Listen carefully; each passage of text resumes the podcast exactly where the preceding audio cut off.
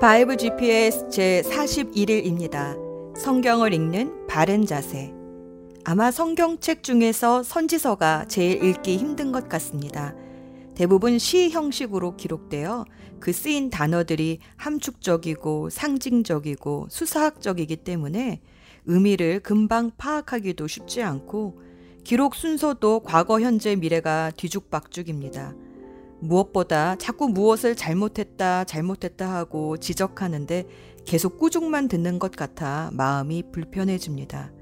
하지만 선지서는 우리 자신의 모습을 가장 선명하게 비추어주는 거울과 같습니다. 거울을 봐야 내 모습이 보입니다. 성경은 하나님이 누구이신지도 알려주지만 내가 누구인지도 알려줍니다. 선지서는 우리에게 너 자신을 알라고 말합니다. 나는 죄인입니다. 내가 불안하고 늘 만족이 없었던 것은 내가 두려워했던 것은 죄 때문이었습니다. 진단을 바르게 해야 올바른 치료를 받습니다. 죄를 깨달아야 회개할 수 있습니다. 그 회개로 이끌어주는 책이 바로 선지서입니다. 선지서는 신해산 언약을 근거로 우리가 얼마나 하나님의 말씀 10계명에서 벗어나 있는지를 지적하고 다시 그 말씀의 기준으로 돌아오도록 안내해 줍니다. 너는 죄인이야 라는 말만 들으면 기분이 나쁠 텐데 신해산 언약과 신명기 말씀을 근거로 왜 죄인인지 조목조목 근거를 제시하니 아, 내가 정말 죄인이구나 깨닫게 됩니다. 또, 이젠 끝이야. 넌 살 길이 없어. 죽을 병에 걸렸어. 이렇게 진단만 해주면 절망할 수밖에 없는데 이 죽음의 병에서 건져줄 사람이 오시는데 그분이 바로 메시아라고 그 메시아가 다윗의 후손으로 오셔서 하나님의 나라를 회복시켜 주실 거라 소망을 줍니다. 그리고 그 하나님의 나라는 이런 모습이지 하면서 새 에덴의 모습, 새 성전의 모습, 서로 사랑하고 화목하는 모습, 영광스런 하늘 보좌의 모습 등을 시적인 언어로 그려줍니다. 예수님은 이 선지서를 이렇게 한 문장으로 요약해 주셨습니다. 회개하라.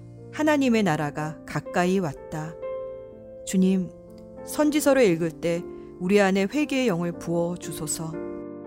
주님, 제가 잘못했습니다. 제가 고집스러웠고 하나님이 아닌 내가 예배받고 싶었고 내 뜻대로 되지 않아서 분노했습니다. 주님, 제가 우상 숭배자였습니다. 선지서는 이렇게 우리를 회개시켜서 세상 길에서 하나님 나라의 길로 돌이키게 해줍니다. 선지자는 미래가 아닌 지금 현재를 더 정확히 보게 합니다.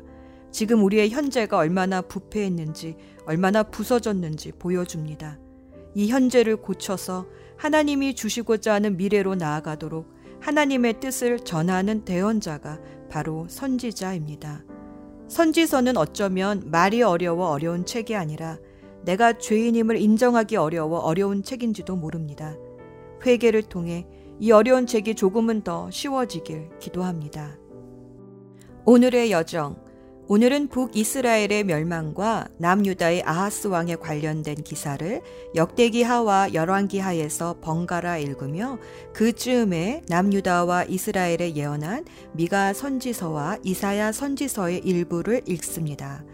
열왕기하 16에서 17장 그리고 역대기하 27에서 28장은 미가와 이사야가 활동했던 당시 남유다와 북이스라엘의 실정을 보여줍니다.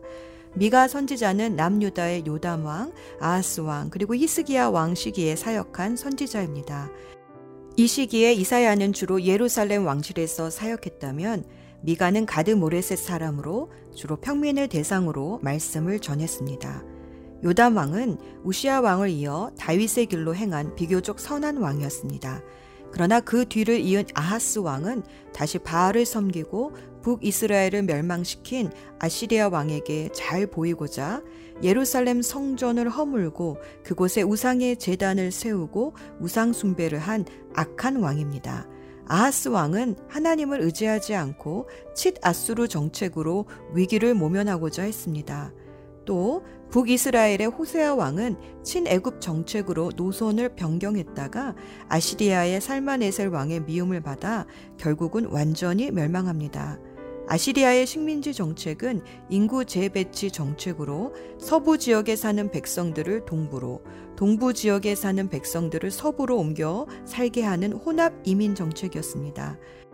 그 결과 이스라엘 백성들은 저 멀리 아시리아와 메대의 여러 성에 흩어져 섞임으로 결국 역사 속으로 사라지게 되었습니다. 나중에 예루살렘으로 돌아온 사람들은 대부분 남유다 사람입니다. 북이스라엘의 수도였던 사마리아도 이방인의 도시로 전락하게 됩니다. 이로써 아모스 선지자가 5장 2절에서 이스라엘이 쓰러져 다시 일어나지 못한다라는 예언이 성취됩니다. 이사야 선지자는 28장과 29장에서 하나님의 아닌 우상과 강대국의 눈치를 보는 아리엘, 즉 예루살렘의 성전 재단과 에브라임, 북이스라엘을 대표하는 지파에 대한 심판을 예언합니다. 또 하나님은 이들을 향한 심판의 몽둥이로 사용하신 아시리아도 결국은 심판하실 것임을 예언합니다. 그 예언대로 아시리아도 나중에 바벨론에 의해 멸망당합니다. 하지만 이사야 선지자는 11장과 12장에서 메시아 왕국의 모습과 하나님의 구원을 찬양함으로 소망을 줍니다. 이런 시기에 쓰여진 미가서는 크게 세 부분으로 나누어 읽을 수 있습니다. 1에서 3장까지는 사마리아와 유다의 죄, 특히 지도자들의 죄를 지적하고 임박한 심판에 대해서 말합니다. 4에서 5장은 메시아 왕국과 최후 승리에 대한 위로와 소망, 그리고 마지막 6에서 7장은 하나님이 진실로 원하시는 것은 의를 행하고 인자를 사랑하는 것과 하나님과 겸손히 행하는 것이니 회개하라고 촉구합니다. 마지막 7장의 14장 20절은 미가의 마무리 기도입니다. 선지자는 기도의 사람입니다. 죄를 지적하는 것으로 끝나지 않고 그것을 가지고 중보기도 합니다. 미가는 하나님의 언약을 상기하며 또 하나님의 사랑의 성품을 의지함으로 이스라엘을 위해 중보기도 합니다. 미가의 기도문을 읽으며 하나님의 때에 어떻게 하나님의 약속과 그 성품을 의지하며 기도해야 하는지 배워봅니다. 예수 전망대 미가서 5장 2절은 예수님이 베들레헴에서 태어나실 것을 예언한 구절로 유명합니다. 또 이사야 11장은 메시아가 어떤 성품의 사람이며 또 그 메시아 왕국은 어떤 모습인지 그려줍니다. 이사야 11장 1절 이새의 줄기에서 한 싹이 나며 그 뿌리에서 한 가지가 자라서 열매 맺는다. 메시아는 다윗의 언약대로 다윗의 후손에서 나옵니다. 그리고 그가 다스릴 나라는 우리가 잃어버린 에덴의 모습을 회복시킵니다. 11장 6절 그때에는 이리가 어린 양과 함께 살며 표범이 새끼 염소와 함께 누우며 송아지와 새끼 사자와 살찐 짐승이 함께 풀을 뜯고 어린아이가 그것들을 끌고 다니는 우리가 잃어버린 에덴의 모습입니다. 선지서에는 메시아에 대한 예언과 그가 다스릴 하나님 나라의 모습이 어떤 모습인지 너무나 많은 예언들이 나와서 한두 가지 고르기가 참 어렵습니다. 마치 선지서 전체가 죄로 말미암은 심판이 결국은 메시아가 오실 수밖에 없는 이유인 것처럼 심판과 구원, 멸망과 회복, 인간의 실패와 메시아의 승리가 동전의 양면처럼 붙어 있습니다. 선지서는 인류의 역사 속에 숨어 있던 인간의 갈망을 보여줍니다. 다시 집으로, 에덴으로 돌아가고 싶은 갈망. 하나님의 창조 언약에 불순종함으로 에덴에서 추방되었던 인류. 하나님의 신해산 언약에 불순종함으로 추방되었던 유다 백성. 이들을 다시 약속의 땅으로 돌아오게 하시겠다는 선지서의 약속은 우리 안에 깊은 갈망을 보여줍니다. 나도 다시 돌아가고 싶다. 그곳으로. 그곳이 어디일까요? 이리가 어린 양과 함께 살며 표범이 새끼 염소와 함께 누우며 송아지와 새끼 사자와 살찐 짐승 함께 풀을 뜯고 어린아이가 그것들을 이끌고 다니는 곳입니다. 약육 강식의 정글 같은 세상이 아니라 모두가 그냥 아무 걱정 없이 누울 수 있는 안식의 장소. 바로 집입니다. 영원한 집입니다. 아버지의 집입니다. 포로 생활은 현 인류의 상태를 말합니다. 죄의 종로로 타고 있는 인류의 현 상태입니다. 이 포로 생활에서 우리를 해방시켜 다시 아버지 집으로 인도해 주시는 분이 메시아 그리스도라고 선지서는 말합니다. 우리가 영원한 집으로 다시 돌아올 수 있도록 길이 되신 분, 바로 예수 그리스도이십니다. 기도합시다. 아바 아버지, 아버지 말씀에 불순종하여 내 멋대로 살다가 여기저기 상처 투성이가 된 우리를 그대로 버려두지 아니하시고 돌아오라고 하시는 아버지. 우리가 돌아갈 집이 되어 주셔서 감사합니다. 오늘도 말씀을 읽으며 그 길을 깨닫게 하옵소서. 돌아갈 길이 되어 주신 예수 그리스도의 이름으로 기도합니다. 아멘. 열왕기하 16장 아하스 왕이 아시리아 왕 디글랏 빌레셀을 만나려고 다마스커스로 갔습니다. 아하스가 거기에서 한 제단을 보고 그 제단의 설계도와 모형을 제사장 우리아에게 보냈습니다. 우리아는 아하스 왕이 다마스커스에서 보내준 설계도에 따라 제단을 만들었습니다. 우리아는 아하스 왕이 다마스커스에서 돌아오기 전에 제단을 모두 완성했습니다. 아하스 왕이 다마스커스에서 돌아와서 그 제단을 보고 가까이 나아가 그 위에 제물을 바쳤습니다. 그는 태워드리는 제물인 번제물과 곡식 제물을 바쳤고 부어드리는 제물인 전제물도 부었으며 화목 제물의 피를 제단 위에 뿌리기도 했습니다. 아하스는 여호와 앞 곧 성전 앞에 있던 놋제단을 새로 만든 제단과 여호와의 성전 사이에 옮겨 놓았습니다. 아하스는 놋제단을 새로 만든 제단의 북쪽에 두었습니다. 아하스 왕이 제사장 우리아에게 명령했습니다. 아침 번제물과 저녁의 곡식제물과 왕의 번제물과 곡식제물과 이 땅의 모든 백성의 번제물과 그들의 곡식제물과 그들의 전제물을 이 큰 제단 위에서 바치도록 하시오. 그리고 모든 번제물의 피와 희생제물의 피를 이 제단 위에 뿌리시오.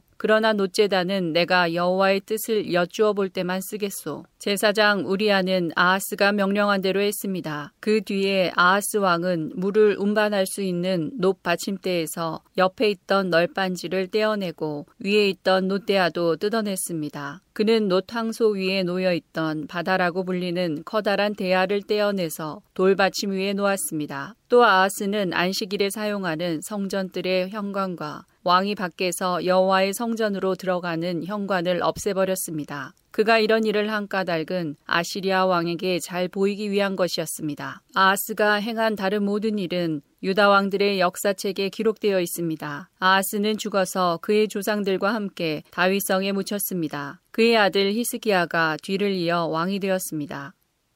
미가 1장 유다의 요담 왕, 아하스 왕, 히스기야 왕 때에 여호와의 말씀이 모레셋 사람 미가에게 임했습니다. 미가는 사마리아와 예루살렘에 대한 계시를 받았습니다. 너희 모든 나라들아 들어라. 이 땅에 있는 모든 것들아 귀를 기울여라. 주 여호와께서 그 거룩한 성전에서 너희들에게 증언하실 것이다. 보아라 여호와께서 그 계시던 곳에서 나오신다. 이 땅에 내려오셔서 산꼭대기를 밟으신다 주의 발밑에서 산들이 불 속의 밀초처럼 녹고 골짜기들이 가파른 산 위에서 흘러내리는 물처럼 갈라진다. 이 모든 것은 이스라엘의 죄와 야곱의 허물 때문이다. 이스라엘이 저지른 죄의 책임이 누구에게 있느냐? 사마리아가 아니냐? 유다가 우상들을 섬긴 책임이 누구에게 있느냐? 예루살렘이 아니냐? 그러므로 내가 사마리아를 들판의 쓰레기로 만들어서 포도나무를 심을 만한 곳으로 삼겠다. 사마리아의 돌들을 그 골짜기로 쏟아붓고 성의 기초까지 완전히 무너뜨리겠다. 사마리아의 모든 우상은 박살날 것이며 그 우상에게 바친 선물은 불타버릴 것이다. 내가 그 모든 우상을 없애버리겠다. 사마리아가 몸을 팔아서 벌었으므로 그 돈이 다시 창녀의 몸값으로 나갈 것이다. 그러므로 내가 슬퍼하며 통곡하고 벌거벗은 몸과 맨발로 다닌다. 들깨처럼 큰 소리로 울부짖고 타주처럼 슬피 운다. 사마리아의 상처는 고칠 수 없으며 그 병은 유다에까지 퍼지고 내 백성의 성문 예루살렘에까지 미친다. 가드에 알리지 말고 절대로 울지 마라. 베들레아브라의 재 속에서 울며 뒹굴어라. 사빌에 사는 사람들아 벌거벗은 몸으로 부끄러워하며 포로로 잡혀가거라. 사아난에 사는 사람들은 그들의 성 바깥으로 나오지도 못할 것이다. 벧에셀에 사는 백성이 통곡하여도 너희를 돕지는 않을 것이다. 마롯에 사는 사람들은 좋은 소식이 오기만을 애타게 기다리지만 여호와께서 내리신 재앙이 예루살렘 성문에까지 이르렀다. 라기스에 사는 백성아 빠른 말을 전차에 메어 도망가거라. 라기스는 딸 시온의 죄의 시작이니 이는 이스라엘의 범죄가 너희에게 미쳤기 때문이다. 그러므로 너희는 가드 땅 모레셋에 이별의 선물을 주어라. 악십의 집들이 이스라엘 왕들에게는 마른 우물과 같이 될 것이다. 마레사에 사는 사람들아 내가 너희 원수를 너희에게 보내겠다. 그가 너희를 정복할 것이며 이스라엘의 영광이 아둘람까지 이를 것이다. 너희는 사랑하는 자녀를 위해 머리를 밀고 대머리를 만들어라. 너희의 자녀가 낯선 땅으로 끌려갈 것이니 너희는 독수리처럼 대머리를 만들어라.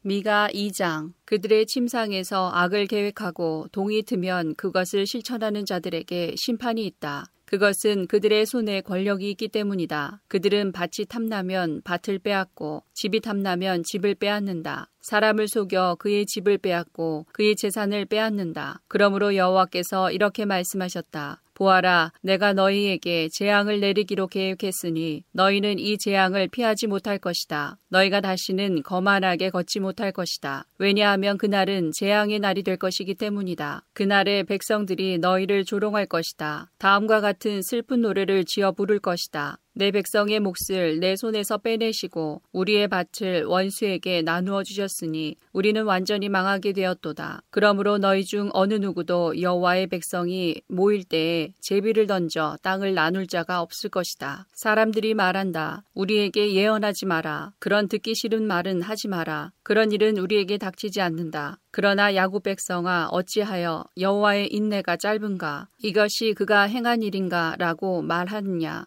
너희가 올바르게 살았다면 내 말이 친근할 것이다. 그러나 근래에 내 백성이 오히려 원수가 되었다. 전쟁이 끝난 후 집으로 돌아가는 사람들처럼 안심하며 지나가는 그들에게서 너희는 그들의 겉옷을 빼앗았다. 너희는 내 백성의 여자들을 그 멋진 집에서 내쫓았고 그 자녀에게서 내 영광을 영영 빼앗았다. 일어나 떠나라. 이곳은 이제 너희에게 약속한 안식처가 아니다. 너희가 이곳을 더럽혔기에 멸망할 곳으로 저주받았다. 너희는 거짓말쟁이나 사기꾼이 와서 내가 너희에게 포도주와 독주의 즐거움에 대해 예언하겠다라고 하면 그 사람을 예언자로 생각하고 좋아한다. 야곱 백성아, 내가 너희를 모으겠다. 이스라엘의 살아남은 백성을 다 모으겠다. 그들을 우리 안에 양처럼 모으고 초원의 양떼처럼 모으겠다. 그곳이 내 백성으로 가득 찰 것이다. 누군가가 길을 열어 그들을 이끌고 나가며 그들은 성문을 부수고 갇혀 있던 성을 떠나갈 것이다. 그들의 왕이신 여호와께서 앞장서서 그 백성을 이끄실 것이다.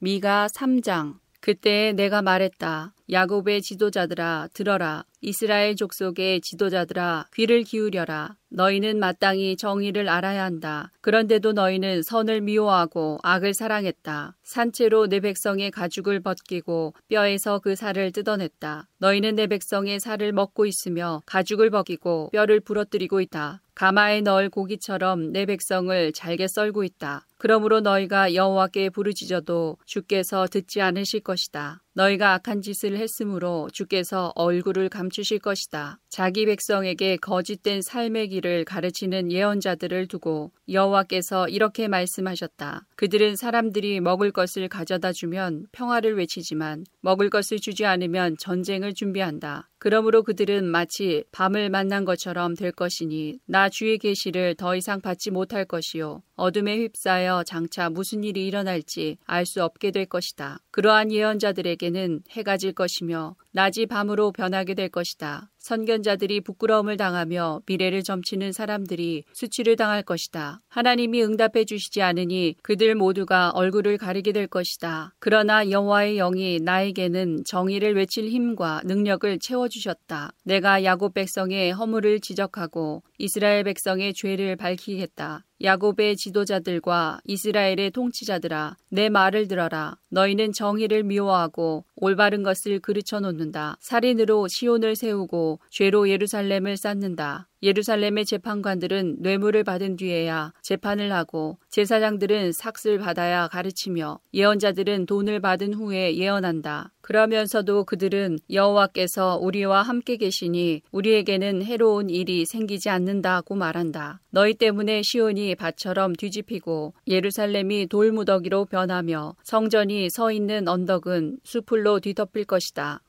미가 4장 그날이 오면 여호와의 성전이 서 있는 산은 모든 언덕 위에 높이 솟아 산들 가운데 가장 중요하게 될 것이며 모든 나라의 민족들이 그곳으로 몰려올 것이다. 많은 민족들이 와서 말하기를 자 여호와의 산으로 올라가자 야곱의 하나님의 성전으로 올라가자 하나님께서 그의 길을 우리에게 가르쳐 주실 것이니 우리가 그의 길을 따르자라고 할 것이다. 왜냐하면 주의 가르침이 시온에서 나오며 여호와의 말씀이 예루살렘에서 나오기 때문이다. 주께서 나라들 사이의 다툼을 판단하시고 멀리 떨어진 강한 나라들을 꾸짖으실 것이니 나라마다 칼을 쟁기로 만들고 창을 낫으로 만들 것이다. 다시는 나라들이 서로 싸우지 않으며 전쟁 연습도 하지 않을 것이다. 사람마다 자기 포도나무와 무화과 나무 아래 앉을 것이다. 아무도 그들을 두려움에 빠뜨리지 않을 것이니 이는 망군의 여호와께서 말씀하셨기 때문이다. 다른 모든 민족은 각기 자기 신을 따를 것이나 우리는 우리 하나님 여호와의 이름을 영원토록 따를 것이다. 여호와의 말씀이다. 그날이 오면 저는 사람을 내게로 불러 모으고 쫓겨나고 상처 입은 사람을 다시 데려오겠다. 내가 저는 사람을 살려주고 쫓겨난 자들이 강한 나라를 세우도록 해주겠다. 나 여호와가 영원토록 시온산에서 그들의 왕이 될 것이다. 너 양떼의 망대와 같은 굳건한 예루살렘아, 너는 옛날처럼 다시 나라가 될 것이다. 왕의 권세가 다시 내게로 올 것이다. 어찌하여 너희가 그렇게 큰 소리로 우느냐? 너희 가운데 왕이 없느냐? 너희 지도자가 없어졌느냐? 그래서 아이를 낳는 여자처럼 몸부림치느냐? 시온의 백성아 아이를 낳는 여자처럼 몸부림치고 소리쳐라. 이제 너희는 이 성을 떠나 들에서 살아야 한다. 너희는 바벨론으로 끌려갈 것이나 그곳에서 구원받을 것이다. 여호와께서 그곳으로 가셔서 원수의 손에서 너희를 건지실 것이다. 이제 많은 나라들이 너희를 치러 왔다. 그들이 말하 기를 시온을 멸망시키자. 시온을 무너뜨린 것을 자랑하자고 한다. 그러나 그들은 여호와께서 무엇을 생각하고 계신지 모르고 있다. 주의 계획을 깨닫지 못하고 있다.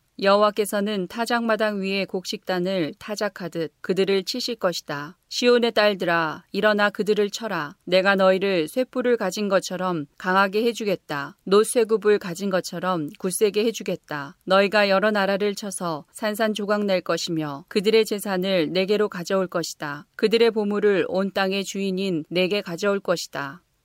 미가 5장 그러므로 굳센 성아 너희 군인들을 모아라 우리가 애워싸여 공격받고 있다. 적군이 몽둥이를 휘둘러 이스라엘 지도자의 얼굴을 칠 것이다. 그러나 너 베들레헴 에브라다야 너는 유다 족속들 가운데서 가장 작은 마을이지만 내게서 이스라엘을 다스릴 지도자가 나를 위해 나올 것이다. 그는 아주 먼 옛날 멀고 먼 옛날로부터 온다. 주께서는 진통 중인 예루살렘이 아이를 낳을 때까지 그 백성을 바빌론에 남겨두실 것이다. 그런 뒤에 포로로 끌려갔던 그의 형제들이 유다에 사는 이스라엘 백성에게로 돌아올 것이다. 그러면 이스라엘의 지도자가 서서 그의 하나님 여호와의 능력과 놀라운 이름으로 그 백성을 돌볼 것이다. 그로 인해 그들은 평안하게 살 것이며 그의 위대함이 온 세계에 널리 알려질 것이다. 그가 그들에게 평화를 가져올 것이다. 아시리아 군대가 우리나라로 쳐들어와서 우리의 큰 집들을 무너뜨릴 것이다. 그러나 우리는 일곱 명의 지도자와 여덟 명의 군왕을 뽑아 우리 백성의 목자가 되게 할 것이다. 그들이 아시리아 백성을 칼로 멸망시킬 것이며 뺀 칼로 니무로 땅을 정복할 것이다. 아시리아 사람들이 우리 땅으로 쳐들어오고 우리의 국경을 넘어 들어와도 그가 우리를 구해낼 것이다. 그때 살아남은 야곱 백성은 여호와께서 내려주신 이슬 같을 것이며 풀 위에 내린 우리는 담비 같아서 사람을 기다리거나 의지하지 않을 것이다. 살아남은 야곱 백성은 민족들 가운데 흩어져서 여러 나라들에 둘러싸일 것이다. 그들은 숲속 짐승들 가운데 있는 사자처럼 될 것이며 양떼 사이로 다니는 젊은 사자처럼 될 것이다. 그가 다니는 길 앞에 있는 것들을 짓밟으니 아무도 하나님의 백성의 손에서 구원받지 못할 것이다. 여호와의 말씀이다. 그날이 오면 너희가 가진 말들을 내가 빼앗고 너희의 전차들을 없애버리겠다. 너희 나라의 성들을 무너뜨리고 요새들을 다 헐어버리겠다. 너희가 다시는 마술을 하지 못할 것이며 미래를 점치지 못할 것이다. 내가 너희의 우상들을 깨뜨리고 너희가 섬기는 돌기둥들을 헐어버리겠다. 너희가 다시는 너희 손으로 만든 것을 섬기지 못할 것이다. 내가 아세라 우상들을 뽑아버리고 너희 성들을 무너뜨리겠다. 나에게 복종하지 않는 백성에게 나의 진노와 심판을 쏟아붓겠다.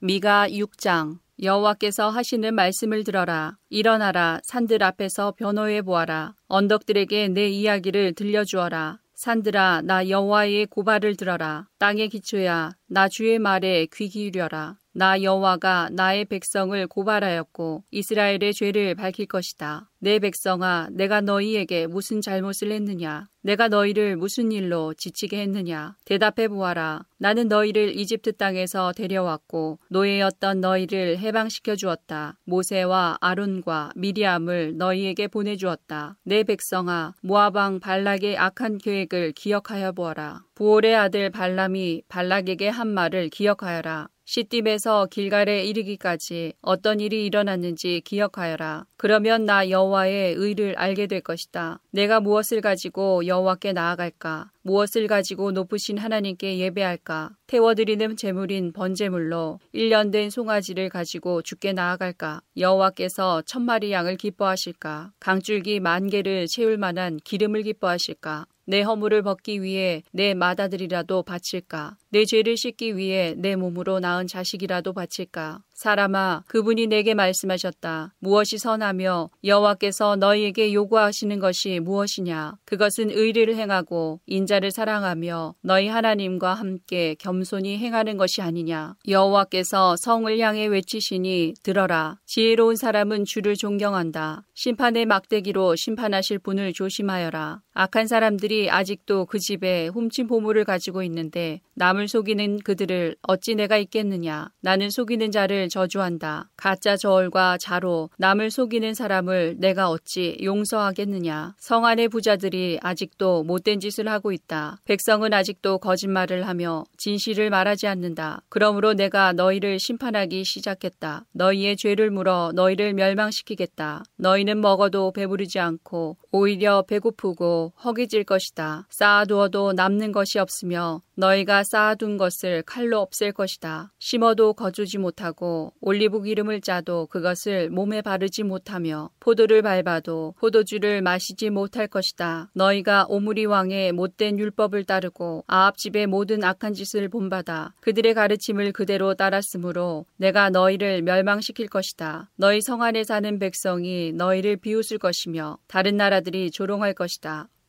미가 7장 내게 화가 있도다. 나는 굶주린 사람과 같이 되었도다. 여름 과일을 다 따냈는데도 내게는 포도송이 하나 남지 않고 좋아하는 무화과 열매 하나 없구나. 이 땅에 성실한 사람들은 사라지고 이 나라에 정직한 사람은 하나도 남지 않았다. 누구나 자기 형제를 걸려 넘어지게 하려 할 뿐이다. 사람마다 그 손으로 악한 짓을 하는데 익숙하다. 지도자들은 돈을 달라 하고 재판관들은 뇌물을 받고 재판하며 권력자들은 자기 소원을 밝히고 다닌다. 모두가 못된 짓만을 꾸민다. 그들 가운데서 가장 낫다고 하는 사람도 가시나무 같고 가장 정직하다고 하는 사람도 가시나무 울타리와 같다. 너희의 파수꾼이 경고한 그날 곧 심판의 날이 이제 왔다. 이제 너희는 심판을 받고 그로 말미암아 혼란에 빠질 것이다. 너희는 너희 이웃을 믿지 말고 친구를 의지하지 말며 너희 아내에게도 말을 조심해라. 아들이 그 아버지를 존경하지 않고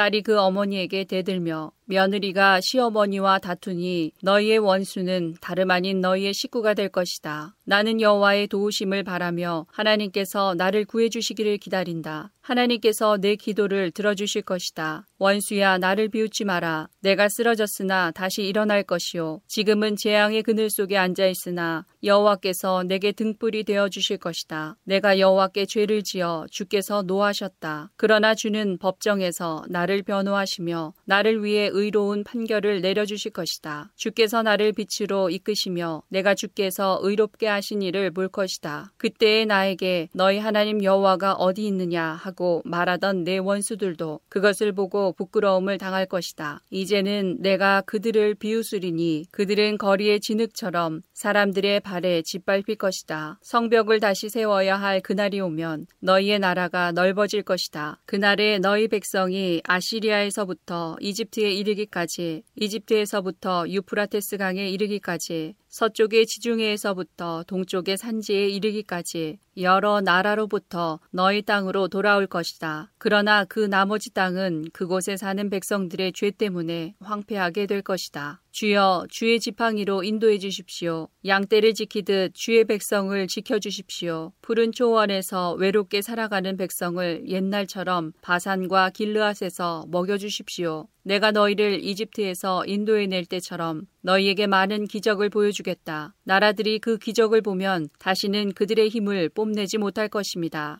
놀라서 손으로 입을 가릴 것이며 귀는 막힐 것입니다. 그들이 뱀처럼 잿더미 속을 기어가고 구멍에서 기어나온 벌레처럼 땅 위를 기어갈 것입니다. 무서움에 빠져 우리 하나님 여호와께 나아오며 주 앞에서 두려워 떨 것입니다. 주와 같은 분은 없습니다. 주께서는 죄 지은 백성을 용서해 주시며 살아남은 여호와의 백성의 죄도 용서해 주십니다. 주는 영원토록 노하지 않으시며 자비를 베풀기를 좋아하십니다. 주여 주께서는 우리에게 다시 자비를 베푸시고 우리의 모든 죄를 밟아 깊은 바닷속으로 던져 주십시오. 오래전에 우리 조상에게 약속하신 대로 야곱 백성에게 진실하시며 아브라함 백성에게 자비로우십니다.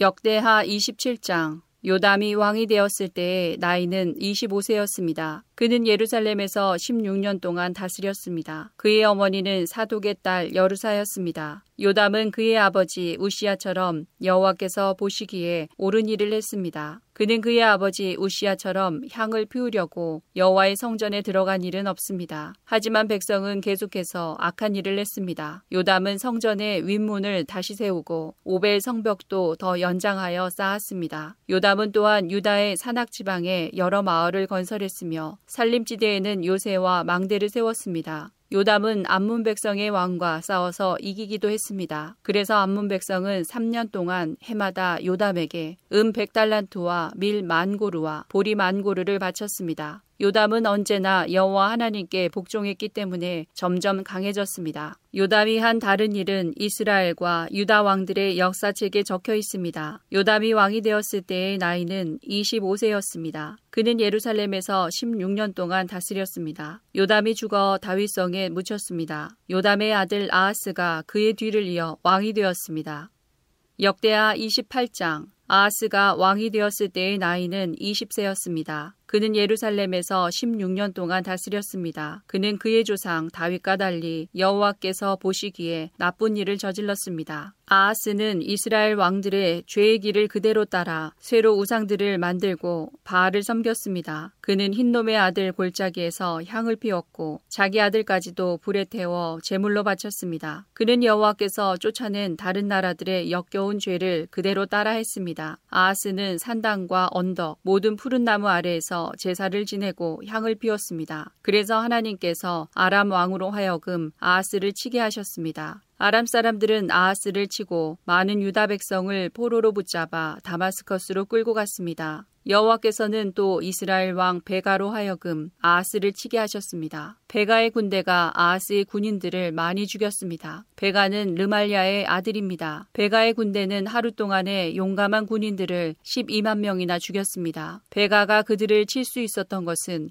그들이 여호와를 저버렸기 때문입니다. 시그리는 에브라임의 용사였는데 그가 아하스 왕의 아들 마아세야를 죽였습니다. 시그리는 또한 왕궁을 관리하던 신하 아스리감과 왕의 다음 가는 신하 엘가나도 죽였습니다. 이스라엘 군대는 자기들의 동족 20만 명을 사로잡았습니다. 그들은 유다에서 여자아이와 남자아이 그리고 부녀자들을 사로잡았으며 값진 물건들도 많이 빼앗아 사마리아로 가져갔습니다. 그때 오데시라는 여호와의 예언자가 있었는데 그는 사마리아로 돌아오는 이스라엘의 군대에게 말했습니다. 여러분이 유다를 이길 수 있었던 것은 여러분의 조상이 섬기던 하나님께서 유다 백성에게 노하셨 기 때문입니다. 그러나 하나님께서 여러분이 유다 백성을 잔인하게 죽인 것을 보셨습니다. 여러분은 지금 유다와 예루살렘 백성을 여러분의 노예로 만들 계획을 세우고 있지만 여러분도 여호와 하나님께 죄를 지었다는 것을 알아야 합니다. 이제 내 말을 들으십시오. 여러분이 사로잡은 여러분의 형제와 자매들을 돌려보내십시오. 여호와께서 여러분에게 노하셨으므로 그렇게 해야만 합니다. 그때 에브라임의 어떤 지도자들이 전쟁에서 돌아오는 군인들을 만났습니다. 그 지도자들의 이름은 요하난의 아들 아사랴, 무실레못의 아들 베레기야, 살룸의 아들 여히스기야, 하들레의 아들 아마사입니다. 그들이 군인들에게 경고를 했습니다. 유다에서 사로잡아온 포로들을 이리로 데려오지 마시오. 그렇게 했다가는 우리가 죄인이 될 것이오. 그렇지 않아도 우리 죄가 커서 여호와께서 이스라엘에게 노하셨는데 그렇게 했다가는 우리의 죄와 허물이 더욱 커질 것이오. 그래서 군인들은 그곳의 관리와 백성이 보는 앞에서 포로들을 풀어주고 값진 물건들을 내놓았습니다. 앞에서 말한 지도자들이 그 포로들을 넘겨받았습니다. 그 네 사람은 이스라엘 군대가 빼앗은 옷가지를 헐벗은 사람들에게 입혀주었습니다. 그들은 포로들에게 옷과 신발과 먹을 것과 마실 것과 약을 주었습니다. 몸이 약한 포로들은 나귀에 태워주었습니다. 그들은 포로들을 포로들의 친척이 있는 여리고 곧 종려나무 성으로 데려다 준 다음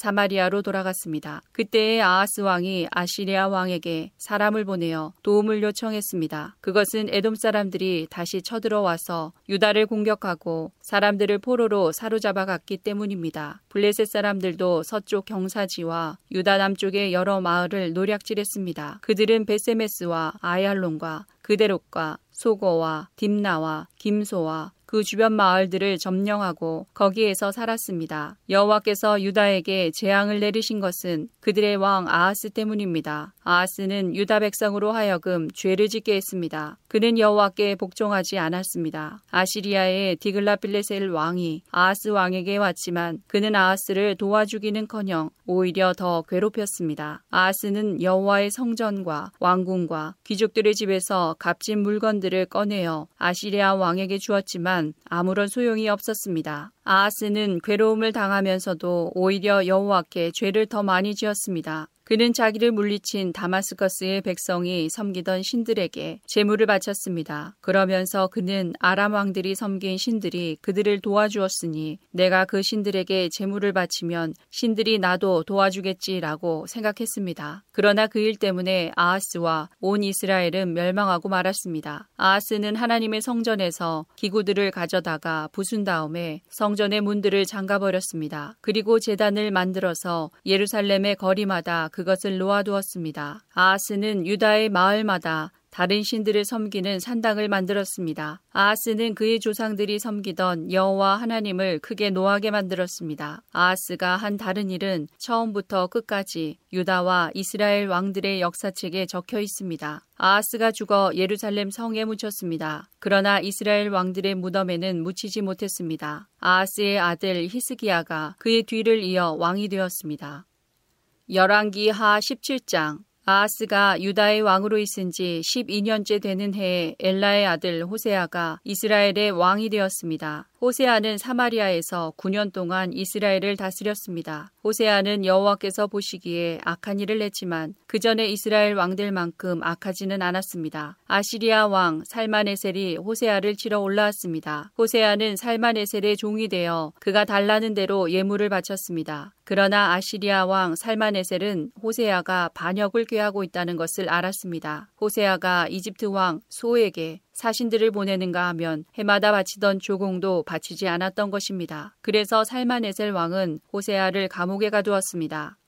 이사야 28장 에브라임의 술 취한 사람들에게 자랑이자 기쁨인 사마리아 성에 재앙이 닥칠 것이다. 술 취한 사람들이 사는 기름진 골짜기 언덕에 아름다운 화관처럼 놓여 있는 내가 시들어 죽을 것이다. 보아라, 주님께서 강하고 힘 있는 사람을 보내신다. 그 사람이 우박처럼 폭풍처럼 극심한 홍수처럼 들이닥쳐서 사마리아를 뒤엎어버릴 것이다. 술 취한 에브라임 백성에게 자랑스러운 면류관이던 그 성이 사람들의 발에 짓밟힐 것이다. 술 취한 사람들이 사는 기름진 골짜기에 아름다운 화관처럼 놓여 있는 내가 시들어 죽을 것이다. 그 성은 잘 익은 무화과 같아서 사람들이 그것을 보면 따서 삼키는 것처럼 그 성의 찬란함도 삼킴을 당할 것이다. 그날이 오면 망군의 여호와께서 아름다운 왕관이 되시며 주의 살아남은 백성에게 화려한 화관이 되실 것이다. 그때 여호와께서 자기 백성을 다스리는 재판관에게는 재판의 영을 내려주시며 성문에 서 있는 병사들에게는 용기의 영을 주실 것이다. 그러나 그 지도자들이 포도주와 독한 술에 취하여 비틀거린다. 제사장과 예언자들이 술에 취해 비틀거리니 예언자들은 환상을 제대로 보지 못하며 제사장들은 재판을 제대로 하지 못한다. 상마다 토한 것과 오물이 가득하여 깨끗한 곳이 한 군데도 없다. 그들은 비꼬며 말한다. 도대체 이자가 누구를 가르치고 누구한테 설교를 하려 드는 거야. 이제 막 젖을 땐 아이들이나 엄마 품에서 떨어진 애들한테 한다는 건가? 또 그들은 여호와의 예언자를 비웃으며 단순한 말을 똑같은 방법으로 되풀이하는 사람들이라고 말한다. 그러므로 주께서 낯선 말과 다른 나라 말로 이 백성에게 말씀하실 것이다. 주께서 그들에게 말씀하신다. 여기에 쉴 곳이 있으니 지친 사람은 와서 쉬어라. 이곳은 평화로운 곳이다. 그러나 그들은 들으려 하지 않는다. 그래서 여호와께서 그들에게 단순한 말을 똑같은 방법으로 되풀이하여 말씀하신다. 그들이 물러가다가 뒤로 넘어질 것이며 올가미에 걸려 붙잡힐 것이다. 그러므로 너희 뽐내기를 좋아하는 사람들아 여호와의 말씀을 들어라. 예루살렘에서 이 백성을 다스리는 지도자들아 귀를 기울여라. 너희가 말하기를 우리는 죽음과 언약을 맺었고 무덤의 세계와 계약을 맺었다. 큰 홍수가 닥쳐와도 우리를 해치지 못한다. 우리는 거짓말로 몸을 피할 수 있으며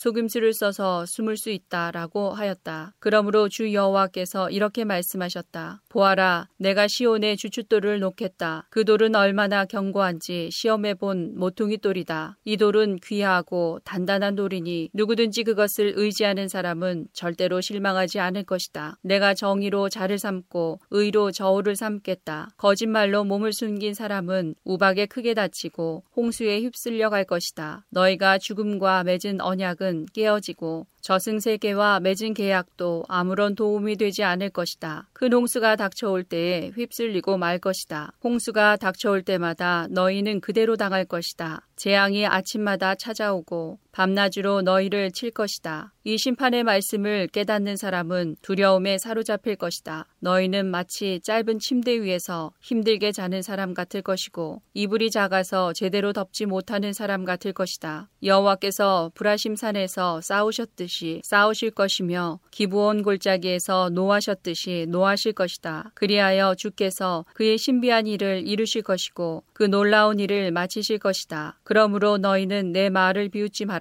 그렇게 하다가는 내 몸의 밧줄이 더 조여질 것이다. 만군의 주 여호와께서 온 세상을 멸망시키겠다고 내게 말씀하셨다. 내 말에 귀를 기울여라. 내가 하는 말을 잘 들어라. 농부가 씨를 뿌리려고 늘 밤만 가는 것도 아니고 언제나 썰해질만 하는 것도 아니다. 땅 표면을 고르고 나면 소회양 씨를 뿌리거나 대회양 씨를 심지 않겠느냐. 밀을 줄줄이 심고 보리를 정한 자리에 심으며 귀리를 알맞은 곳에 심는다. 하나님께서 그에게 가르쳐 주셨고 올바른 방법을 일러 주셨다. 소회양을 도리깨로 떨지 않으며 대회양을 수레바퀴로 떨지 않는다. 작은 막대기로 소회양을 떨고 막대기로 대회양을 떤다. 곡식을 떨어서 빵을 만들지만 나달을 완전히 으깨지는 않는다. 수레를 굴려 알곡을 떨기는 하지만 완전히 가루로 만들지는 않는다. 이건 역시 망군의 여호와께서 가르치신 것이다. 여호와께서 주시는 교훈은 놀라우며 그분의 지혜는 뛰어나시다.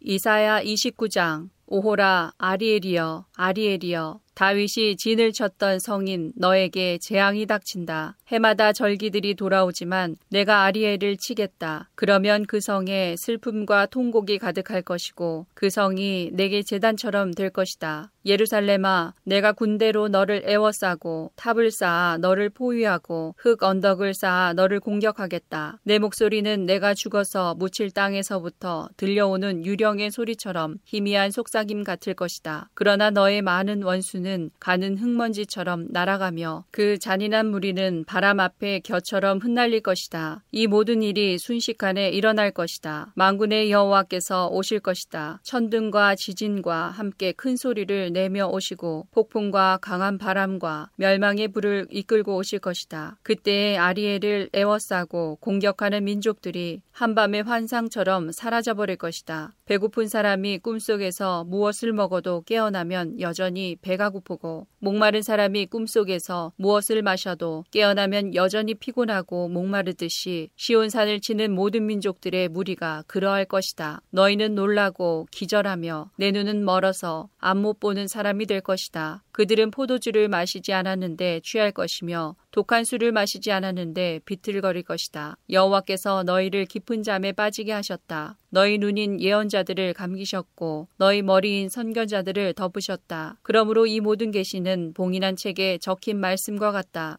너희가 글을 읽을 줄 아는 사람에게 이 책을 가져가서 읽어달라고 해도 그 사람은 이 책은 봉인되어 있어서 읽을 수 없다라고 말할 것이다. 또 너희가 글을 읽을 줄 모르는 사람에게 이 책을 가져가서 읽어달라고 해도 그 사람은 나는 글을 읽을 줄 몰라서 못 읽겠다라고 말할 것이다. 주께서 말씀하셨다. 이 백성이 그 입으로는 나를 존경한다고 말하지만 그 마음은 내게서 멀리 떨어져 있다. 그들이 나를 경배한다고 하지만 그것은 사람들이 해오 보던 대로 형식적으로 하는 것일 뿐이다. 그러므로 보아라. 내가 놀랍고 신기한 일로 이 백성을 다시 놀라게 하겠다. 지혜로운 사람들은 지혜를 잃고 똑똑한 사람들은 총명함을 잃을 것이다. 오라 여호와 몰래 무슨 일을 하려는 사람에게 재앙이 닥친다. 어둠 속에서 일을 꾸미는 사람에게 재앙이 닥친다. 그들은 누가 우리를 보겠는가? 누가 우리의 하는 일을 알겠는가? 라고 말한다. 너희들은 얼마나 비뚤어진 자들인가? 진흙과 토기장이가 어찌 같을 수 있느냐? 만들어진 물건이 자기를 만든 사람을 향해 그가 나를 만들지 않았다 라고 말할 수 있겠느냐? 있겠느냐? 그릇이 그릇을 만든 사람에게 그는 아무것도 모른다라고 말할 수 있겠느냐?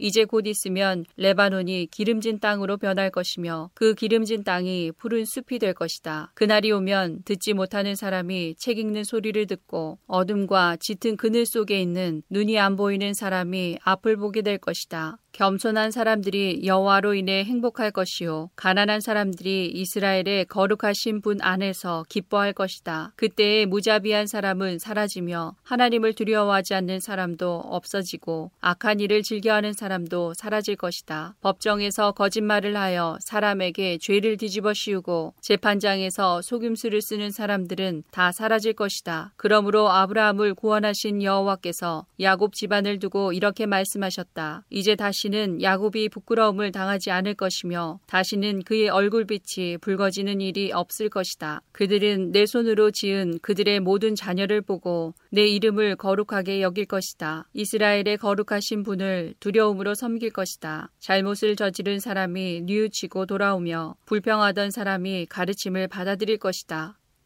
열왕기하 17장 그 뒤에 아시리아의 왕이 이스라엘 온 땅을 공격하고 사마리아로 와서 3년 동안 그곳을 에워쌌습니다. 호세아가 왕으로 있은 지 9년째 되는 해에 아시리아 왕이 사마리아를 점령했습니다. 그는 이스라엘 백성을 아시리아로 끌고 가서 할라와 고산 강가의 하불과 메대의 여러 성에서 살게 했습니다. 이 모든 일이 일어난 것은 이스라엘 백성이 그들의 하나님 여호와께 죄를 지었기 때문입니다. 여호와는 이스라엘 백성을 백성을 이집트에서 인도해 내셨고 이집트 왕 파라오의 손에서 벗어나게 해주셨습니다. 그런데도 이스라엘 백성은 다른 신들을 섬겼습니다. 그들은 여호와께서 그들 앞에서 쫓아내신 다른 민족들의 관습을 쫓아 악한 왕들이 저지른 죄를 그대로 따라했습니다. 그들은 하나님 여호와께서 보시기에 옳지 않은 일을 몰래 저질렀습니다. 그들은 마을마다 우상을 섬기는 산당을 지었습니다. 망대에서부터 성벽이 있는 굳건한 성에 이르기까지 산당이 우상이 없는 곳이 없었습니다. 그리고 높은 언덕 위와 푸른 나무 아래마다 돌기둥과 아세라 우상을 만들어 세웠습니다. 그들은 여호와께서 그들 앞에서 쫓아내신 다른 나라들처럼 모든 산당에서 향을 피우고 여호와를 노하게 하는 악한 일들을 했습니다. 여호와께서 너희는 우상을 섬기지 마라 하고 말씀하셨는데도 그들은 우상을 섬겼습니다. 여호와께서는 모든 예언자와 선견자들을 보내셔서 이스라엘과 유다에 경고하셨습니다. 너희는 너희는 악한 길에서 돌이켜서 내 명령과 규례를 지켜라. 내가 나의 종 예언자들을 통해 너희 조상에게 준 가르침에 복종하여라. 그러나 이스라엘 백성은 들으려 하지 않았습니다. 그들은 여호와 하나님을 믿지 않았던 그들의 조상들처럼 고집을 부렸습니다. 그들은 여호와의 율법과 여호와께서 그들의 조상과 맺어 주신 언약을 받아들이지 않았습니다. 그들은 여호와께서 주신 경고를 무시했습니다. 그리고 헛된 우상들을 섬기며 어리석은 길에 빠져들었습니다. 그들은 여호와께서 하지 말라고 경고하셨음에도 불구하고 주변의 다른 나라들이 하는 것처럼 악한 우상을 섬기며 살았습니다. 이스라엘 백성은 여호와 하나님께서 내리신 모든 명령에 복종하지 않았습니다. 그들은 쇠를 녹여 두 개의 송아지 형상을 만들었으며 아세라 우상도 만들었습니다. 그들은 하늘의 모든 별에게 절하고 바알을 섬겼습니다. 그들은 자식을 불에 태워 제물로 바치기도 하고 마술이나 요술을 부려 점을 치기도 했습니다. 그들은 언제나 여호와께서 보시기에 악한 일만 골라서 함으로 여호와를 노하시게 만들었습니다. 이 때문에 여호와께서 이스라엘 백성에게 크게 노하셨습니다. 그래서 여호와께서는 그들을 자기 앞에서 내쫓으셨으며 오직 유다 지파만을 남겨두셨습니다. 그러나 유다도 그들의 하나님 여호와의 명령에 복종하지 않았습니다. 그들도 이스라엘 백성의 관습을 그대로 따라했습니다. 여호와께서는 이스라엘의 모든 백성을 내버리셨습니다. 그들을 벌하셔서 침략자들에게 넘겨주시고 이스라엘 땅에서 내쫓으셨습니다. 여호와께서 다윗의 집안을 찢어 그들을 두 나라로 갈라놓으셨습니다. 그때 이스라엘 백성은 느바세 아들 여로보암을 자기 왕으로 삼았고 여로보암은 이스라엘 백성을 잘못된 길로 이끌었습니다. 그는 이스라엘 백성으로 하여금 여호와를 떠나 큰 죄를 짓게 했습니다. 이스라엘 백성은 여로보암이 지은 죄를 그대로 따라했습니다. 그들은 죄에서 돌이키지 않았습니다. 마침내 여호와께서는 그의 종인 예언자들을 통해 말씀하신 대로 그 백성을 자기 앞에서 내쫓으셨습니다. 그래서 이스라엘 백성은 자기 땅에서 쫓겨나 아시리아로 끌려간 뒤 지금까지 거기에서 살고 있습니다. 아시리아 왕은 바빌론과 구다와 아와와 하맛과 스발와임에서 사람들을 데려다가 이스라엘 백성을 대신해서 사마리아의 여러 성에서 살게 했습니다. 그래서 그들은 사마리아를 차지하고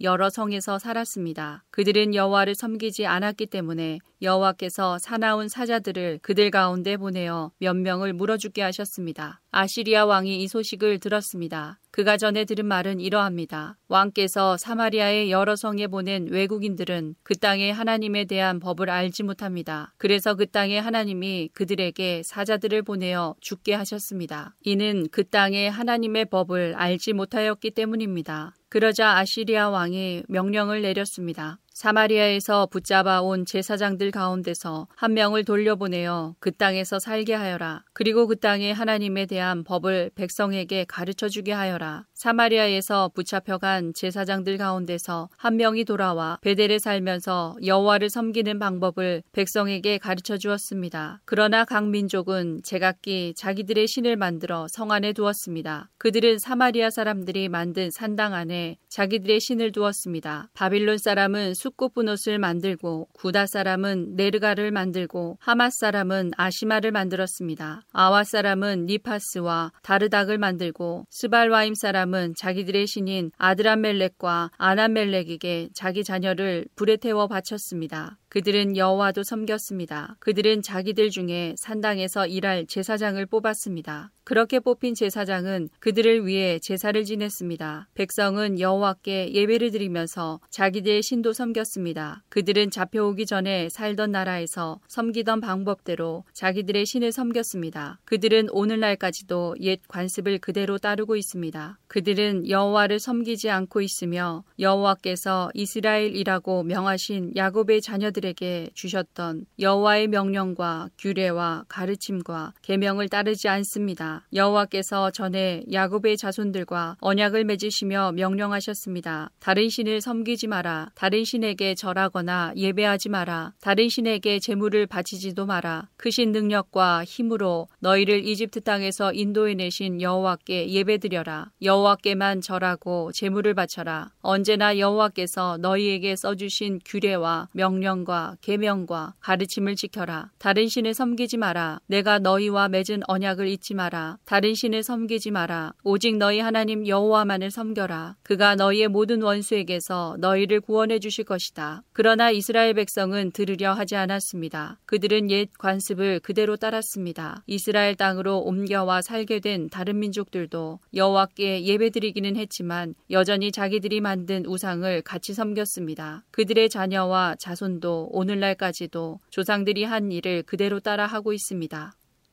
이사야 10장 아시리아에게 재앙이 닥친다. 내가 그를 내 진노의 몽둥이로 이용했고 내 분노를 쏟기 위한 막대기로 삼았다. 내가 그를 나에게 등을 돌린 민족에게 보냈다. 나를 노하게 한 백성에게 보내어 치게 하며 아시리아가 그들을 약탈하고 탈취하며 유다를 거리의 진흙같이 짓밟도록 하였다. 그러나 아시리아 왕은 내가 그를 도구로 삼아 이용하고 있다는 것을 알지 못하고 그런 생각을 전혀 하지 못한다. 그는 다만 마음속으로 세계를 정복할 계획의 일부로서 내 백성을 공격할 생각을 하고 있다. 아시리아 왕이 이렇게 말했다. 내 지휘관들은 모두 왕이나 마찬가지다. 갈로는 갈그미스처럼 우리에게 멸망당할 것이고 하맛은 아르바처럼 우리 발 아래 떨어질 것이며 사마리아는 다마스커스처럼 우리에게 멸망당할 것이다. 우상을 섬기는 나라들을 내가 멸망시켰다. 예루살렘과 사마리아의 우상보다 더 많은 우상을 섬기는 나라들을 멸망시켰다. 내가 사마리아와 그 우상들을 멸망시켰으므로 예루살렘과 그 우상들도 멸망시키지 못할 까닭이 없다. 주께서 시온산과 예루살렘에서 하실 일을 다 이루신 뒤에 저 마음이 교만하고 잘난 척하는 아시리아 왕을 심판하실 것이다. 아시리아 왕이 이렇게 말했다. 내가 내 힘으로 이런 일들을 했다. 내 지혜와 모략으로 많은 나라를 물질렀다. 그들의 재산을 빼앗았고 엄청난 숫자의 사람들을 포로로 사로잡았다. 새의 둥지에 손을 대듯 내가 민족들의 재물을 빼앗았다. 어미새가 버린 알들을 모아들이듯 내가 온 땅을 차지했다. 아무도 손을 들어 내게 대들지 못했고 입을 열어 나를 비난하지 못했다. 도끼가 도끼를 휘두르는 사람 앞에서 자랑할 수 없으며 톱이 톱을 켜는 사람 앞에서 자랑할 수 없는 법이다. 막대기가 어찌 막대기 든 사람을 잡을 수 있겠으며 몽둥이가 어찌 몽둥이 든 사람을 들어 올릴 수 있겠느냐. 그러므로 주 망군의 여호와께서 아시리아의 군인들에게 무서운 질병을 보내실 것이다. 아시리아의 힘이 다 빠지게 되고 모든 것이 없어질 때까지 타버릴 것이다. 이스라엘의 빛이신 하나님은 불과 같으시고 이스라엘의 거룩하신 분은 불꽃과 같으시다. 그런 하나님께서 하루 사이에 찔레와 가시와 같은 아시리아 군인을 태워 없애실 것이다. 아시리아의 큰 군대는 울창한 숲 같으나 곧 멸망당할 것이다. 여호와께서 아시리아 용사를 완전히 무찌르셔서 그들이 전염병에 걸린 사람처럼 야위고 쇠약해질 것이다. 그큰 군대에서 단지 몇 사람만이 살아남아 어린아이라도 그 수를 셀 수 있을 정도가 될 것이다. 그날이 오면 이스라엘과 야곱에 살아남은 사람들이 다시는 자기들을 친 아시리아를 의지하지 않고 다만 여호와 곧 이스라엘의 거룩하신 분을 진실한 마음으로 의지할 것이다. 야곱 자손의 남은 사람들이 전능하신 하나님께로 돌아올 것이다. 이스라엘아, 내 백성이 바다의 모래처럼 많더라도 그들 중에서 오직 소수의 사람들만 돌아올 것이다. 공의로우신 여호와께서 이미 그의 백성들을 치실 것을 결정하셨다. 이미 파멸이 작정되었다. 주, 곧 만군의 여호와께서 온 땅에 이 일을 이루실 것이다. 그러므로 주, 곧 만군의 여호와께서 이렇게 말씀하셨다. 시온에 사는 내 백성아, 아시리아를 두려워하지 마라. 그가 몽둥이로 너를 때리고 이집트가 했던 것처럼 막대기로 너를 치더라도 두려워하지 마라. 조금만 지나면 내게 내린 진노를 그치겠고 내 분노를 옮겨 그들에게 쏟아붓겠다. 망군의 여호와께서 오랫바위에서 미디안을 치셨듯이 채찍으로 아시리아를 치실 것이다. 이집트에서처럼 막대기를 바다 위로 들어 올리실 것이다. 그날이 되면 아시리아가 너에게 주었던 무거운 짐이 어깨에서 내려질 것이며 아시리아의 멍해가 내 목에서 벗겨질 것이다. 아시리아 군대가 아약 근처로 들어와 미그론을 지나 믹마스에 그의 군수품을 쌓아두었다. 그리고 새끼를 가로질러 개바에서 하룻밤을 묵겠다고 하니 이를 알고 라마 사람들이 두려워하였고 사울의 고향 기부아 사람들이 달아났다. 갈림 사람들아 크게 외쳐라. 라이사야 귀를 기울여라. 불쌍한 아나도사 대답하여라. 만메나 사람들아 도망하며 개빔에 사는 사람들은 몸을 피하였다. 바로 이날에 적군이 노베 이르고 예루살렘에 있는 시온산을 향하여 주먹을 휘두른다. 그러나 보아라 주 곧 망군의 여호와께서 도끼를 가지고 나뭇가지를 치듯 그들을 찍어낼 것이다. 큰 아시리아 군대가 배임을 당하고 귀족들이 땅에 쓰러질 것이다. 도끼로 레바논의 우람한 나무들을 찍듯이 여호와께서 그들을 찍으실 것이다. 이사야 11장 이세의 그루터기에서 한 싹이 나며 그의 뿌리에서 한 가지가 나와 열매를 맺을 것이다. 여호와의 영이 그에게 내릴 것이고 주의 영이 그에게 지혜와 총명과 분별력과 능력을 주시며 주를 알고 경외하게 하실 것이다. 그는 여호와를 경외하는 것을 즐거움으로 여길 것이고 겉모습만 보고 판단하지 않으며 사람들이 하는 말만 듣고 판결을 내리지 않을 것이다. 그는 가난한 사람들을 정직하게 재판하며 이 땅에 힘없는 사람들에게 공평한 판결을 내릴 것이다. 그는 사악한 사람들 위해서 통치하며 자기의 입김으로 그들 을 멸할 것이다. 그는 정의와 성실을 허리띠처럼 두를 것이다. 그때에 이리와 어린 양이 평화롭게 살며 표범이 새끼 염소와 함께 누우며 송아지와 새끼 사자와 어린 황소가 함께 다니고 어린아이가 그것들을 이끌고 다닐 것이다. 암소와 곰이 사이좋게 풀을 뜯을 것이며 그것들의 새끼들이 함께 누우며 사자가 소처럼 풀을 먹을 것이다. 젖먹이가 독사의 구멍 앞에서 장난치고 어린아이가 살모사의 굴에 손을 넣을 것이다. 하나님의 거룩한 산 어디에도 그들을 해치는 것이나 다치게 하는 것이 없을 것이다. 물이 바다를 덮듯이 그 땅에는 여호와를 아는 지식이 가득 찰 것이다. 그날이 오면 이세의 뿌리가 온 백성의 구원의 깃발로 세워질 것이며 민족들이 그를 찾아올 것이다. 그리하여 그가 있는 곳은 영광으로 가득 찰 것이다. 그날이 오면 주님께서 다시 손을 펴셔서 아시리아와 이집트와 바드로스와 에티오피아와 엘람과 시날과 하맛과 바다 건너 모든 해변의 땅에서 살아남은 백성을 돌아오게 하실 것이다. 주께서 모든 백성이 볼 수 있도록 깃발을 세워 표시로 삼고 온 땅의 사방으로 흩어진 유다 백성을 다시 모으실 것이다. 그때 에브라임의 질투심이 사라질 것이며 유다의 적개심도 끊어질 것이다. 그들은 더 이상 다투지 않을 것이다. 에브라임과 유다가 서쪽으로는 블레셋의 후방을 공격하고 그들이 함께 동방 사람들을 약탈하며 에돔과 모압을 정복하고 암몬 사람을 다스릴 것이다. 여호와께서 이집트 홍해에 마른 길을 내실 것이다. 유프라테스 강 위로 손을 휘저어 뜨거운 바람을 일으켜 강물을 마르게 하실 것이다. 여호와께서 그 강을 나누셔서 일곱 개울로 만드시니 누구나 신을 신고 강을 건널 수 있을 것이다. 그리하여 살아남은 하나님의 백성이 아시리아를 떠 떠나 돌아올 길이 생길 것이니 이는 이스라엘 백성이 이집트 땅에서 올라오던 때와 같을 것이다. 이사야 12장 그날에 내가 노래할 것이다. 여호와여 내가 주님을 찬양합니다. 주께서 전에는 내게 진노하셨으나 이제는 진노를 거두시고 나를 위로해 주셨습니다. 하나님은 나의 구원이십니다. 하나님을 믿으니 내게 두려움이 없습니다. 여호와는 나의 힘이시며 나의 노래이시며 나의 구원이십니다. 너희가 기쁨으로 구원의 우물에서 물을 기를 것이다. 그날에 너희가 말할 것이다. 여호와를 찬양하고 주께 예배하여라. 주께서 하신 놀라운 일들을 민족들 가운데 전하여라. 그의 위대하신 이름을 알려라. 여호와께서 위대한 일을 하셨으니 그를 찬양하여라. 주께서 하신 일을 온 세계에 전하여라. 시온에 사는 사람들아 기쁨으로 외치고 노래하여라. 이스라엘의 거룩하신 분이 너희 가운데 위대한 일을 하셨다.